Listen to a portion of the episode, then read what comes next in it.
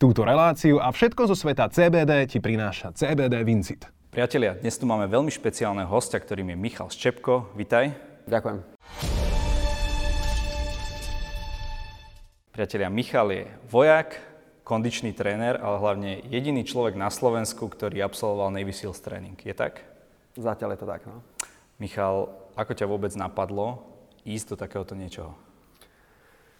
No, v ozbrojených silách sme mali takú možnosť, že vybrať si nejaký kurz, ktorý bol v ponuke a vtedy bol v ponuke práve tento výcvik Navy Seals, že isto, nie že vyskúšať, ale absolvovať ten, ten výcvik. Až tak presne som nevedel, do čoho idem, ale tak som si povedal, že toto by som mohol, lebo som splňal požiadavky, ktoré, ktoré tam boli. Taký trošku jesmen.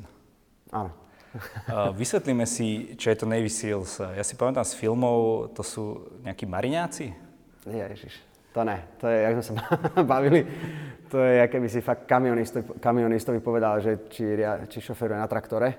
To ne, proste. A Navy Seals sú, sú jednotky, ktoré patria pod námorníctvo, to je to Navy, a sú špecifické tým, že teda operujú vo vode, na suchu a vo vzduchu a samozrejme, teda, no dá sa povedať, v všetkých týchto troch živloch. To je tá skratka SEAL, hej? SEAL ako Sea Air Uh-huh. Dobre, ale gro tých operácií nie je vo vode. Gro tých operácií je suchozemských, alebo sa milím?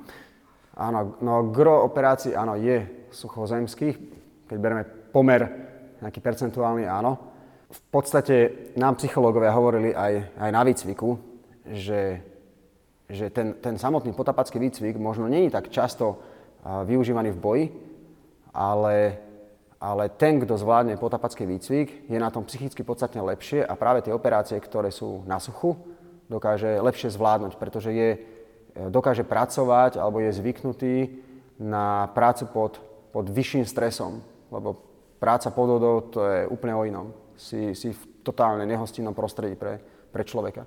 A keď dokážeš tam pracovať a riešiť krizové, krizové situácie aj, aj v priestore, kde nemôže len tak si výjsť na, na hladinu alebo len tak hoci kedy sa nadýchnuť, vydýchnuť a tak ďalej, tak toto robí takú, takú špecifickú skupinu z tejto, z tejto jednotky. Inými slovami, ti to možno ukazuje, alebo robí to simuláciu toho nehostinného prostredia, ako sú napríklad na tých misiách, na tých direct actions, ako majú misie uh, tí, tí Navy SEALs, že vlastne už vtedy ťa to dá do toho nehostinného prostredia, tak potom si len niečo v trochu v inom absolvuješ niekde na suchu. Áno, jasné, lebo, lebo pod to vodou máš totálny diskomfort. Zober si, že máš na sebe oblek, máš na sebe povedzme ešte maskáče, si celý stiesnený, nad tebou je masa vody, čo je nejaký tlak, je tam chlad, je tam nejaký prúd, máš na sebe kopec výstroje, musíš ešte splniť nejakú úlohu, musí sa od dostať z miesta A do miesta B alebo potom vodou niečo spraviť, proste tvoj mozog musí rátať strašne veľa s, s mnohými premennými. Okay? A kde je to ešte splnené tej úlohy? Čiže, čiže fakt, keď človek má za sebou ten potapácky výcvik, tak to z neho robí takého, takého trošku lepšieho vojaka, ako keby. Okay? Takto nám to vysvetľovali a preto oni strašne dbajú na to, že ten výcvik potapačský tam proste musí byť. Vedia operovať vo vode, musia to robiť, ale trochu ich to posúva na nejakú lepšiu, na nejakú lepšiu úroveň práve v pre prácu na tých pozemných operáciách. K tomu sa určite ešte dostaneme. Vy ste dostali ponuku teda v ozbrojených silách, že niekto môže ísť na ten tréning, vybrali práve teba. Bolo to preto, že ty si sám inštruktorom vojenského potápania a máš týmto teda bohaté skúsenosti? Bolo toto tá tvoja najväčšia devíza? Um, nemyslím si, že to bola až taká veľká devíza, pretože vtedy, keď uh, sa to riešilo, tak sme, viem, že na Slovensku sme boli 5 alebo 6, čo sme splňali tie požiadavky. Tam to nie je až také strašné tie požiadavky. A lenže tí ostatní do toho nechceli ísť, lebo oni asi vedeli, o čo ide. A ty si nevedel, hej? Ja som to vedel čiastočne iba. Ja, okay. som, ja som to v podstate zistil až na letisku, keď som tam išiel. OK. Uh, to je teda 7-mesačný tréning. Uh-huh. Povedz nám tie fázy, ako to, ako to išlo. No, základ sú tri fázy, prvá, druhá, tretia. Pred prvou fázou je tzv. indoctrination, alebo tzv. indok. A úlohou tej prvej fázy, alebo teda takto toho indoku, je to, že pokiaľ všetci ľudia prídu a predtým, ako začne vstupné testovanie a tak ďalej, tak na indoctrination sa robí to, že je to také zasvedcovanie, ľuďom ukazujú, alebo teda um, sú tam nejaké tie fyzické tréningy, okay, základy nejakých psychických nátlakov, a tak ďalej a tak ďalej. A toto sa tam vlastne deje. Ale veľa ľudí to už tam nezvláda, lebo tí inštruktori už proste, už fakt tlačia na tých, na tých ľudí. No lenže ak niekto si odzvoní koniec, už v tejto, už tejto predfázi? V tejto predfázi, keď si niekto odzvoní koniec, už nikdy v živote sa nemôže vrátiť k jednotke, nemôže ísť znova do, do výcviku. Ak niekto si odzvoní svoj koniec v, v prvej fázi, úplne na, už v prvej fázi, alebo druhej, alebo tretej, tak stále má tri šance na to, aby mohol opakovať ten výcvik. Toto sa týka vlastne podôstojníkov a mužstva. A keď dôstojník si odzvoní koniec, skončil. Ten má iba jednu šancu. OK. Poďme teda na tú prvú fázu, to sú uh, tie, teda ten fyzický a psychický tréning. Uh, ja som pozeral aj pár videí na internete. Je to v podstate veľmi zaujímavé, čo, čo všetko ste tam robili. A niektoré veci mi prišli uh, také, napríklad som nerozumel, že prečo nosíte tie člny uh, na hlavách. Že aký, aký to má význam? No, v prvom rade tam ide o to, že, že oni uh, majú svoje nejaké tréningové, výcvikové metódy, kde človeka musia dostať na fyzické dno. To je tá prvá okay. fáza. To je, to je v tej prvej fáze. On je na to fyzické a psychické dno. Mm, ohľadom tých člnov a tých driev, čo sme nosili a tak ďalej. To je, to je presne kvôli tomu, že, že tam sa trénuje ten teamwork, čiže tá tímová práca. Lebo ty, keď si pod tým člnom ste siedmi a náhodou jeden ten čln pustí alebo dá to dole z hlavy alebo z rúk, tak automaticky celá tá posádka uh, sadne. To znamená, tam je strašne dôležitá koordinácia celého týmu. Oni tým vlastne tým sa snažia simulovať ten, tú tímovú spoluprácu, teamwork. No a takisto to je aj s tým drevom. Takže tam ide o to, aby dokázal, keď náhodou, napríklad, keď, keď, keď pod tým člnom sú, je 7 ľudí, a jeden padne, tak aby tých 6 ľudí to dokázalo ustať, tomu jednému pomôcť alebo niečo podobné. Chápeme sa? Čiže tam ide strašne o to, že to je presne vyrátané. Oni majú presne vyrátané, že tam je 7 ľudí v tom, v, to, v tom týme. Ak je tam 6, je to prúser, je to ťažké. To je tá bojová jednotka, hej, 7 ľudí? Uh, tak mm, v tom výcviku sa to tak bere. Okay. V tom výcviku, nie je to tá bojová jednotka, ale v tom výcviku sa tak bere, že tých 7 ľudí je ten, ten jeden tým. A oni vedia, že každý jeden človek je strašne dôležitý pre ten tým a ak niekto tam spraví chybu, tak celých 6 ľudí na to trpí. Ja keď som pozeral tie videá, tak tí inštruktori mi prišli ako takí celkom milí ľudia. Normálne hovorili, že že chlapci, proste trénujte, pozrite sa, čo tu robíme na tom videu, uh, kúpte si plutvy, hej, naučte sa s tým pracovať. Proste ako keby, že ne, neprišlo mi to taký úplne taký štýl, že vy ste degeši a neviem čo, že ako keby oni ti chcú dať, uh, teda pocítiť to, čo to znamená teda byť Navy ale na druhú stranu oni aj chcú, aby to čím viac ľudí spravilo. Je to tak, alebo je to aj, aj inak? No, je to, je to hlavne o tom, že neviem, či je to pekné povedané, nie, ale oni chcú oddeliť zrno od pliev. Nás prišlo 250 a skončilo 25. A oni potrebujú tých, tých ľudí tam dostať a, a veľa ľudí si myslí, že, tak ja som si myslel, že som prišiel na výcvik, zbadal som tam chlapa, ktorý bol tak namakaný, vymakaný, proste telo neskutočne vyšportovaný, strašný. Taký crossfiťák? Neviem, či to nebol aj kulturista, alebo čo, proste strašne namakaný stroj. Vyzeral, že, že proste tento musí dať, že sila. Ale sranda bola, že všetci títo, ktorí tam boli nenormálne namakaní, všetci skončili. Všetci, čo majú obrovitánske svaly a tak ďalej, títo všetci skončili. A, a práve to je to zaujímavé, že, že nemôžeme posudzovať človeka podľa výzoru. No a, a tam sa to práve ukázalo, že tí ľudia, ktorí, ktorí sme si mysleli, že toto bude nejaký, nejaký chlapček, proste, ktorý pff, to nič to nedá. A práve on to dal. Tam... A to, to bolo to zaujímavé, že, že oni potrebujú oni potrebujú naozaj to zrno, ktoré je a tá pleva, keď zíde dole, tak možno je tam to zdravé zrno. Nemusí to byť krásna pleva okolo. Oni potrebujú to zdravé, silné zrno. Ty si hovoril, teda hovorili to aj tí inštruktori, že je to z 90% o psychike. Mhm. Toto som tiež nechápal a je to pravda. Ako je to možné? Keď tam robíte no, všetky tie veci, ktoré sú totálne fyzické. Áno, lebo fyzické veci sú veci, ktoré sa dajú natrénovať. Ak, si, ak, ak prejdeš tým, tým vstupným sitom, ten, ten vstupný to vstupné, jak sa to povie, uh, physical screening text, uh, test, uh, nejaké fyzické preskúšanie, keď spravíš, to není ťažké. Ale to ďalej, jak to ide, okay? že, že tam sa to nabaluje, všetko máš načas, máš tam behy, plávania, prekážkové dráhy, behy v piesku s ruksakmi, s ťažkými a tak ďalej, dlhé trate. To sú veci, ktoré sa dajú natrénovať. Väčšinou, keď tam človek ide, tak je v, asi v dobrej fyzickej kondícii. Lenže keď ťa dostanú do psychického, do psychických do psychicky náročných situácií, nazveme tak jednoducho, tak môžem mať fyzičku akokoľvek dobrú, skončil si. No a tú fyzičku si ešte vyskúšame pre tých, ktorí vydržia do konca, si trošku spolu zacvičíme. No. Takou čerešničkou na torte tejto prvej fázy je samozrejme ten notoricky známy Hell Week, pekelný týždeň. Mm. Čo ste tam robili? Bolo to, to iné, alebo oproti tej prvej fázi, alebo ani nie? Bolo to iné, no, lebo Hell Week je vlastne, hovorím o tom, že 5,5 dňa, to je, začalo to v nedelu, u nás to začalo v nedelu, myslím, že niekedy na obed to začalo a skončilo to v piatok. Do obeda, no.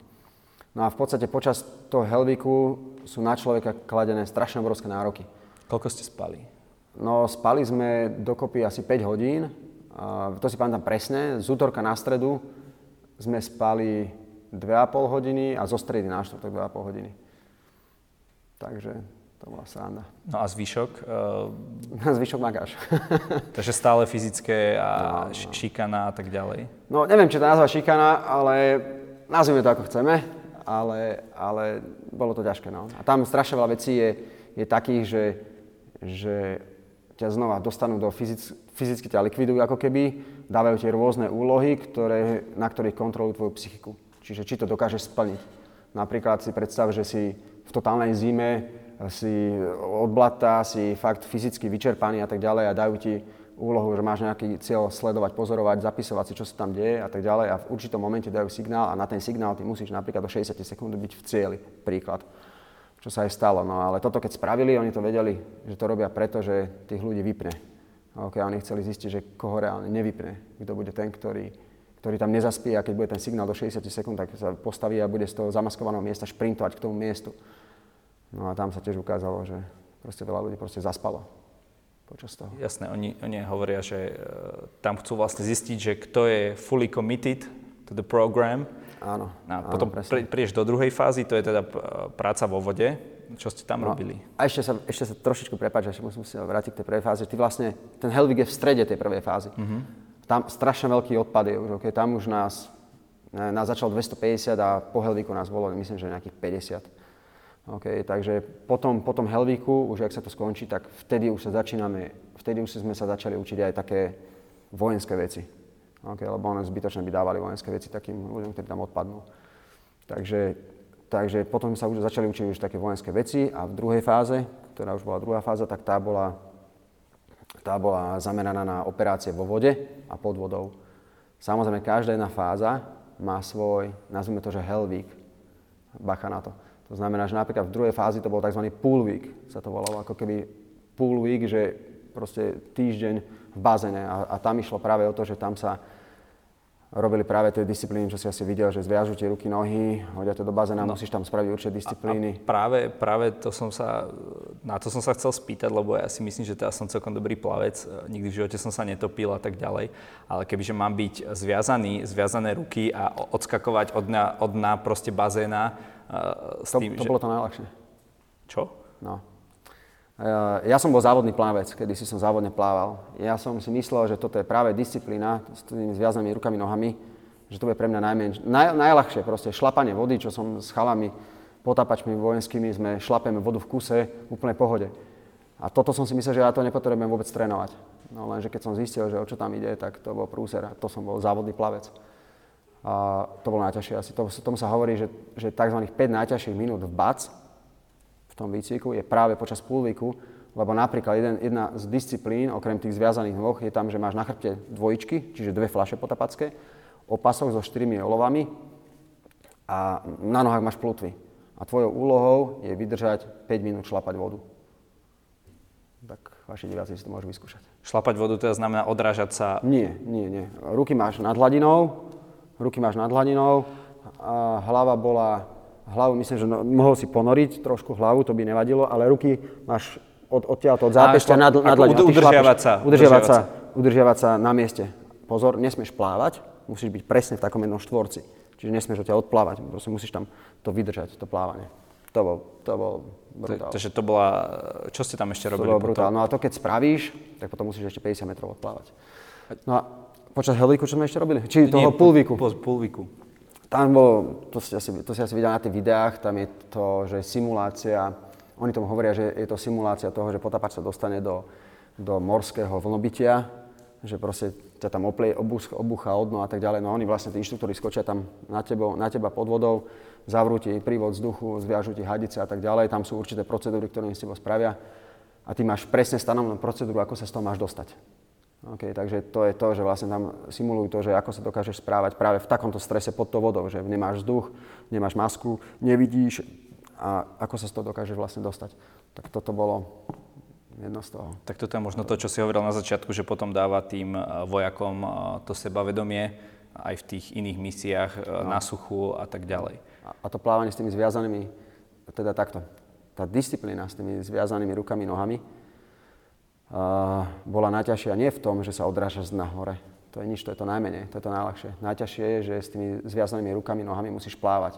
Musíš vedieť z dna vytiahnuť masku a tak ďalej. Tam je, to je normálny komplex disciplín, ktorý musíš spraviť v určitom časovom limite. A odplávať 50 metrov takto, kde okolo teba pláva ďalších 20 ľudí, sú vlny v, tej, v tom bazéne, Takže nie je to len o tom, že kto vie dobre plávať, že ne. si v bazéne je král, ale tam ti to dokážu tak znepríjemniť. No jasné, jasné. Tam musíš vedieť uh, byť veľmi v kľude. Veľmi v kľude. Nech si v akomkoľvek uh, strese, musí byť veľmi v kľude. Lebo ak tam spanikáriš trošku v tej vode, skončil si. Mm, tak podľa toho asi zrejme vyberajú potom aj tých vojakov. Poďme do tretej fázy. To už boli nejaké operácie na suchu a priamo, že ste boli v akcii, ako keby, tréningovej? Áno, áno. V tretej fázi tam už sú vlastne pozemné operácie, tam sa už bere veľmi mm, vážne strelba, okay, strelba z drahej zbrane, z krátkej zbrane, a potom sa tam robí strašne veľa zlaňovania z vrtulníka, e, zlaňovanie z rôznych veží, a topografia sa tam robí, máme tam, a mali sme tam výcvik v horách a, a potom to všetko, čo sme sa vlastne naučili v tej tretej fáze, tak e, sa išlo na ostrov na 5 týždňov, no, v Tichom oceáne jeden, jeden taký ostrov a tam sme to všetko reálne nacvičovali. No to, to patrí v podstate mm, armáde americkej ten ostrov a tam už sme reálne makali so všetkým, čo sme... Takže si asi v- veľa toho vystrielal. asi najviac počas svojej kariéry. a práci s výbušninami, ktorá je tam tiež. Áno, to je v tretej fáze. Toho si sa nebal? Ne, ne, ne, ne. Ako ja viem, že ty si bol v Afganistane, e, si velil nejakej odminovacej jednotke. No, velil, mal som družstvo svoje. Áno. OK. Tak no. E, tým pádom sa nebojíš výbušnín, alebo? Ako človek má rešpekt, to je normálne, že človek má rešpekt, ale zase neznamená to, že sa bojím toho. Okay? Keď človek vie, čo robí, keď dodržuje tie procedúry, ktoré sú tam, stanovené časy a to, čo má robiť, tak nemalo by sa nič stať. Vy ste v rámci tej tretej fázy mali aj nejakú časť, kedy ste vlastne boli veľmi blízko civilistom. Môžeš nám o tom povedať? No, to bola druhá časť. To, bola, Aha, to okay. bolo v druhej fázi. A v podstate operácie, ktoré sa robia vo vode, tak, tak bohužiaľ tie operácie sa musia robiť tak, že musíš použiť teda nejakú, nejakú vodnú prekážku alebo niečo. A my sme museli reálne používať miesta, kde, kde sa civilné lode pohybovali, civilní ľudia a tak ďalej. Čiže to boli tie tzv. morské zátoky ktoré, boli, ktoré susedili s mestom. No Niekde v Kalifornii, hej? Áno, v San Diego. Takže, takže reálne sme tam operovali, keď ľudia proste boli na pláži a tak ďalej, alebo chodili tade na, na člnoch a niečo podobné. Tak my sme mali tam svoje operácie a tam sme boli, že o nás nikto nevedel, sme mali uzavreté okruhy. A keď sme tam mali nejakú prieskumnú akciu alebo niečo podobné, tak, tak to bolo také zaujímavé, že sme boli v civilnom sektore. Že ľudia tam si opekali na brehu ani nevedeli, že sme mali kúsok od nich. Jasné. A keď si teda zvládol tento tréning, um, čo si z toho najviac zobral? Asi psychickú odolnosť. Že to ti už ostáva na celý život, hej? Asi áno. Ešte čo bola taká sranda, že povedal nám ten psychológ, ktorého sme tam mali, že, že tento výcvik bude mať taký negatívny dopad na vás, že že nebudete mať radi vodu a my, že prečo? Že uvidíte, že zbadáte vodu a budete mať zimové riavky. to je pravda proste, ja čo milujem vodu, tak teraz idem do vody, tak pokiaľ nemá voda 30 stupňov, najradšej by som mal na sebe neopren. no, takže, takže tak, lebo človek je tam veľmi, čast, veľmi často sme boli vo vode a v studenej vode. Okay, a to sme tam išli na povel, na rozkaz. Proste to nemohlo zaujímať, že počkať, idem sa ovlažiť, proste valíš rýchlo, rýchlo. Ďalšia vec, eh, keď už hovoríš o tej vode, je tam ten piesok a, a tak ďalej, a že ste mali rôzne rany na, na sebe a tak ďalej, jazvy. Ako dlho, ako dlho ste sa z tohto spamätávali, alebo ty si sa spamätával? No až pokiaľ sa výcvik neskončil. Lebo to si nemal moc čas, aby sa to zahojilo. To furt si makal a keď si tam tú jazvu mal, alebo dačo, tak sa ti to hojilo, ak sa ti to hojilo. Alebo sa nehojilo, alebo si musel poučiť nejaké, nejaké maste alebo niečo podobné, čo sa mi nestalo. Ty si v rámci americkej armády absolvoval niekoľko výcvikov. Aký je hlavný rozdiel eh, slovenskej a americkej armády? Teda samozrejme všetci vieme, že na to dávajú oveľa viac peňazí, že tam majú uh, úplne inú techniku a tak ďalej, ale možno aj v tom mentálnom nastavení. Najväčší rozdiel, ktorý je, je v tom, že v Američania, u nich je prvoradý výcvik. To je obrovský rozdiel. U nich proste vycvičenosť vojaka, aby bol pripravený pre bojové násadenie, opakujem, pre bojové násadenie, je prvorada. A v takýchto štátikoch, jak sme my a podobne, mm, bohužiaľ to není často o tom, že aby bol vojak pripravený na, na, na bojové nasadenie. Pomoc obyvateľstvu, budíš, OK, fajn, treba aj to, OK, ale u nich je to, že u nich vojak musí ovládať zbraň, musí Nehovorím, že to je stroj na zabíjanie, to nie, ale, ale ten vojak je pripravený na obranu svojej vlasti, bodka. Tam to začína a končí.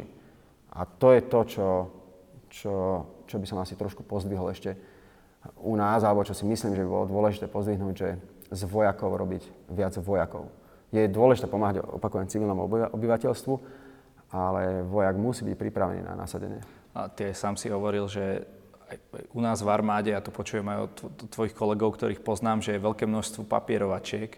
To by človeka nenapadlo, že vojak, vojak bude ten, ktorý si predstav nejakého rímskeho vojaka, alebo ja neviem, a, rôzne tie bojové jednotky, že by robili nejaké papierovačky. No, bohužiaľ je to tak. Okay, máme strašne veľa papierovačiek a, a papier vyrába papier. My si vyrábame 300 tisíc nariadení, ktoré, ktoré, dá sa povedať, nám zväzujú ruky.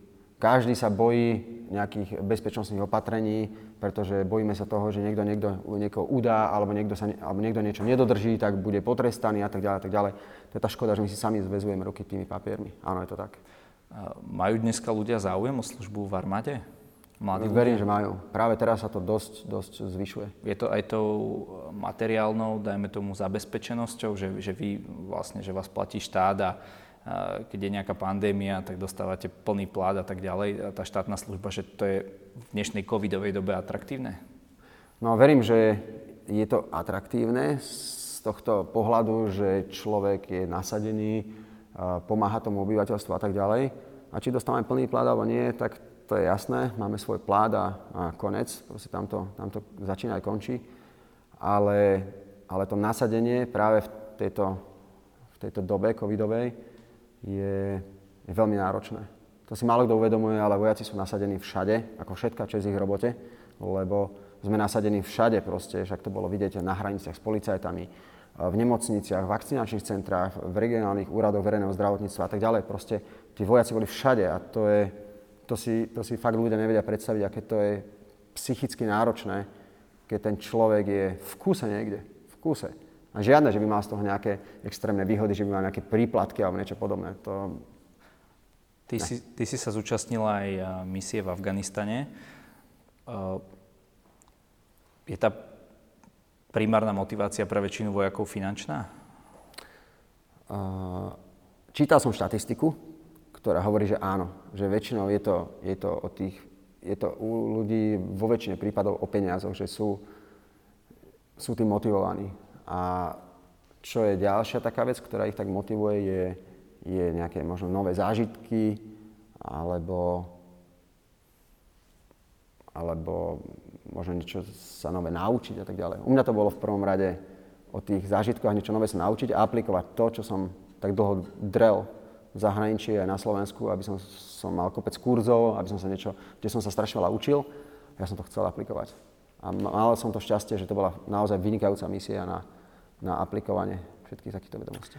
Keď si potom porovnáš ten plát, aký máš doma, aký máš v Afganistane, nebudem po tebe chcieť čísla, asi by si mi to nepovedal. Ani, ani tak, neviem. Aha, tak koľko je to tak násobne? Je to 3, 5 krát? Čo násobne?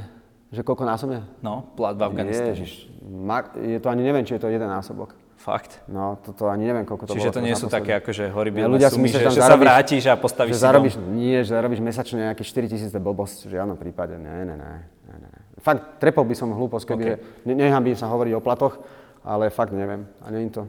OK. Vy ste sa e, tam v, v Afganistane ste mali nejakú základňu, častokrát ste chodili aj z nej preč. Uh, aké, aké to je vlastne ísť do, do prostredia, kde aspoň ja si to tak predstavujem, zase pozerám tie filmy, kde proste môže byť terorista schovaný za každým rohom a aj neozbrojený, keď na teba vypáli raketu, tak to asi spraví celkom čoromoro s tým autom obrneným, v ktorom sedíte. Jasné, ale na to sú vojaci cvičení. Oni vedia, čo, čo robiť, aké sú procedúry na to, aby sa tomu vyhli, ako majú pozorovať prostredie, oni vedia, do akého prostredia idú, oni majú určité informácie o tom, že v tom prostredí, v ktorom sú, aká je tam hrozba, aké je tam riziko a tak ďalej. A zase vojaci... O, nič, uzavrieme to tak, že musia byť na to pripravení a sú na to pripravení. Nastala tam nejaká taká nebezpečná situácia, alebo Uh, ja som taký človek, že, že keď aj je nejaká situácia nebezpečná, ja si to nepripúšť- nepripúšťam a keď aj niečo nastane, ja sa vždy snažím z toho poučiť. A neberiem to ako nebezpečnú alebo negatívnu situáciu. Je to situácia, ktorá bola, ktorá nastala, poučili sme sa s nej, super, ďakujem za tú príležitosť, ideme ďalej. Takže jasné, že bolo tam veľa takých kadejakých situácií zaujímavých.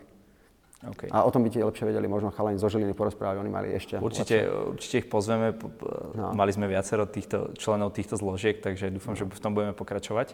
Ako ti v tomto celom pomáha, že sa venuješ vlastne trénerstvu, crossfitu a tak ďalej? Myslíš, ako mi vojenský tréning v tom pomáha? Nie, ako ti toto pomáha v tých vojenských veciach? Aha, aha. No to, že trénujem a cvičím, tak mi dáva takú dobrú fyzickú kondíciu, ktorú využívam práve pri plnení vojenských úloh. Lebo ak je vojak na tom fyzicky dobre, tak dokáže stokrát lepšie splniť úlohu. To vidíme hlavne pri takom povolaní, ak máme my, že sme potapači a prieskumáci a prieskumníci, tak, tak bez fyzickej kondície to by asi nešlo. Čo z toho, čo si sa tam naučil, teraz aplikuješ eh, na tvojom útvare v Seredi ako, ako inštruktor? Čo, čo tých tvojich zverencov učíš? Veľmi veľa odtiaľ a veľmi veľa tých, tých uh, vedomostí sa tu dá aplikovať, hlavne čo sa týka práce pod vodou a práce na suchu. Pretože čo sa týka taktických uh, postupov, alebo teda postupov malých jednotiek, to je úžasná vec, sa dá parádne aplikovať, pretože to sú také, nechcem to nazvať, že vševojskové, ale to sú, to sú uh, činnosti, ktoré vojak bežne pri boji využíva. Niektorí to berú, že sú to postupy špeciálnych jednotiek, ale pravda je taká, že, že to sú štandardné postupy nejakých malých bojových jednotiek. Takže toto veľa využívam. Potom nejaké uh, veci ohľadom strelieb, okay, to, oni to majú fakt vyšpičkované. Topografiu veľa využívam tu na Slovensku a samozrejme celú tú činnosť, čo sa deje pod vodou. V čom majú inú tú strelbu Američania ako, ako tu my? No, oni majú obrovskú, znova ďalšiu výhodu pred nami, že oni majú ten inštitút Lessons Learned, čo sme sa bavili. A Lessons Learned je práve o tom, že oni, keď uh, majú nejakú operáciu, niečo sa tam stane, či je to dobré alebo zlé, tak vždycky tie, tie, tie informácie al- alebo tie znalosti z toho sa snažia aplikovať niekde. Za toto je zodpovedný inštitút Lessons Learned. A oni tieto veci aplikujú do praxe a oni toho hneď dávajú do výcviku. To znamená, oni majú všetko, čo majú, majú odtestované bojom. Takže od koho sa od neho môžeme učiť? No jedine od tých, čo to majú testované v reálnom prostredí. Takže preto od nich e, bereme veľa vecí, aj čo sa týka strelieb a tak ďalej. Oni majú presne, ako má byť postoj, ako ísť, ako sa pohybovať s tou zbraňou, A to my nemáme? strieľať. E, Máme už, to je, u nás to je len, len uh, u nich to je ako keby všeobecné, že to musí mať každý jeden vojak a, a u nás to tak moc nie je. Mišo, som rád, že sme sa stretli v jednom z najhorúcejších dní, aspoň e, to máme podobne ako, ako ten pekelný týždeň, aj keď len, len v niektorých aspektoch. Mišo, my sa teraz nachádzame v tvojom gyme, ktorý vyzerá tak ako crossfitovo, ale vidím, že sú tu aj nejaké iné prvky, ktoré možno v ostatných gymoch nie sú. Zaujíma ma, akým vlastne ty formám cvičenia a trénovania sa vlastne venuješ? Venujem sa, venujem sa v prvom rade funkčným tréningom, čiže niektorí to hovoria crossfit alebo niečo podobné, ale nazvime to, že všeobecný kondičný tréning plus tréning energetických systémov, čiže anaerobný, aerobný a potom aj silový. A čiže anaerobný, laktátový a laktátový. Tak. Akým typom športovcov dokážeš pomôcť v zlepšení výkonu? Momentálne sa venujem veľmi dvom takým, takým sférám a to je, to je štandardný kondičný tréning pre ľudí, ktorí potrebujú dosahovať nejaké ciele, čiže buď to je chudnutie, spevnené v postavi a tak ďalej. A potom tým, ktorí súťažne robia buď to, e, nazvime to, že crossfit, alebo taký, taký funkčný tréning, a potom MMA, Teraz mám práve chalana, ktorý, ktorý robí profesionálne MMA, však Dano Hromek, možno poznáte, len chudák teraz je zranený. Takže budeme sa mu venovať, čo sa týka tej rekonvalescencie a ďalšieho tréningu.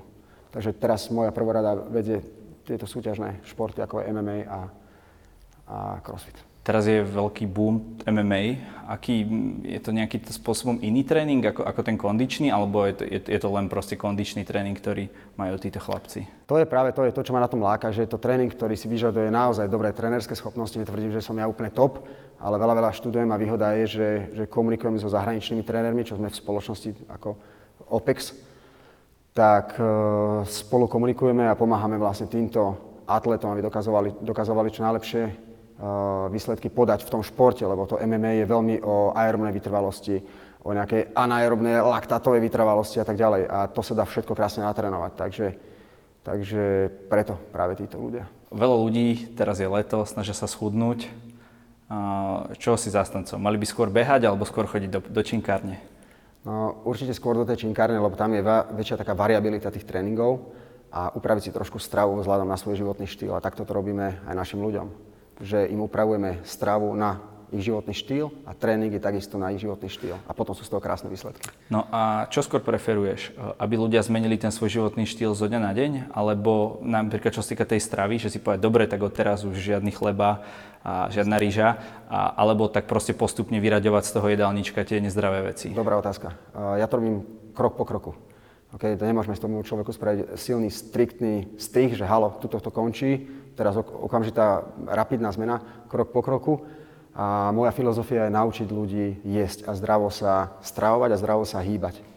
A o tom to celé je, že nie, nie že dávať im striktné jedálničky, ktoré oni po mesiaci skončia a nastane tam nejaký jojo efekt, ale tak, aby som ich naučil vlastne jesť vzhľadom na ten ich životný štýl. Čo je taký najväčší mýtus, čo sa týka zdravého životného štýlu? Hovorí, že veľa študuješ, Mm-hmm. Tak povedz nám taký najväčší mýtus, ktorému teraz možno aj študovaní ľudia veria, že to je dobré, ale ukazuje sa, že nie je. Podľa mňa najväčší mýtus je, že dlhé tzv. kardiotréningy, že sú veľmi, veľmi úžasné a fantastické na spalovanie. Je to podľa mňa až taká pravda. A ďalšia vec je, že keď už používajú tieto kardiotréningy, že kedy ich používať, pretože ľudia zabúdajú napríklad na regeneráciu, ako je na spánok. Čiže toto je podľa mňa najväčší blúd, ktorý je, že ak chceš schudnúť, rob dlhé kardiotréningy. A prečo ten kardiotréning nie je dobrý? Keď si ja to dáš v nejakej že... nižšej tepovke, kedy sa ti páli tuk a tak ďalej? Fajn, OK, je to dobré. Ja nehovorím, že to je, je zlé, je to super na nejaký rozvoj aerobnej kapacity a tak ďalej. Ideš e, na spalovanie nejakých tukov dlhodobo, lenže nie je to vyhovujúce pre každého, hlavne v tejto dobe. Niekto potrebuje možno menej času, Okay. Niekto si myslí, že bude mať kardiotréning a tým pádom okamžite schudne a zabúda pritom napríklad na spánok, na pitný režim, a na nejaké určité denné rituály, ktoré by mal robiť. Takže, takže preto si myslím, že skôr je, je zaujímavé mať takú ako variabilitu a silový tréning ako taký je podľa mňa stokrát lepší pre ľudské telo, aj na, na povedzme, že zhadzovanie tých kýl, aj pre celkovú fyzickú kondíciu a na celkové zdravie človeka. Ty hovoríš, že pre ľudské telo, aj pre ženské telo, pretože Jasné. veľa žien uh, sa bojí silového tréningu. Hovorí, že keď cvičí tak len s takými jednokilovými, uh, tak povedz, aký na to máš názor. Silový tréning neznamená, že musíš mať 100 kg naložených. Keď pre mňa je nadrep povedzme 100 kg OK, tak pre ženu, pre silový tréning môže byť OK 20 kg, 30 kg, to nevadí. Tam závisí od toho, akým tempom to robí, ak, koľko robí opakovaní, koľko koľko sérií a tak ďalej. Takže ten silový tréning nie je len o tom, že aká obrovská, že aká mega váha, neviem, aké 90% svojho jednorazového maxima, ale, ale ide o to, ako ten človek robí ten tréning. Ide o to, či keď tá žena si, aj, aj dáme tomu, aj keby s 50 cvičila, že či, či hneď keď vyjde z gymu, tak jej budú vidno všetky ja. 4 hlavy kvadricepsu. Podľa mňa tohto sa tie ženy ja obávajú. To ne, to ne, to ne. To všetko treba, ten tréner je tam od toho a preto je študovaný, aby vedel to správne nastaviť. Aby nastavil tréning podľa podľa cieľov toho klienta. a nie podľa toho, ako si on myslí, že to bude správne. Tak ďakujem za rozhovor. Díka ja.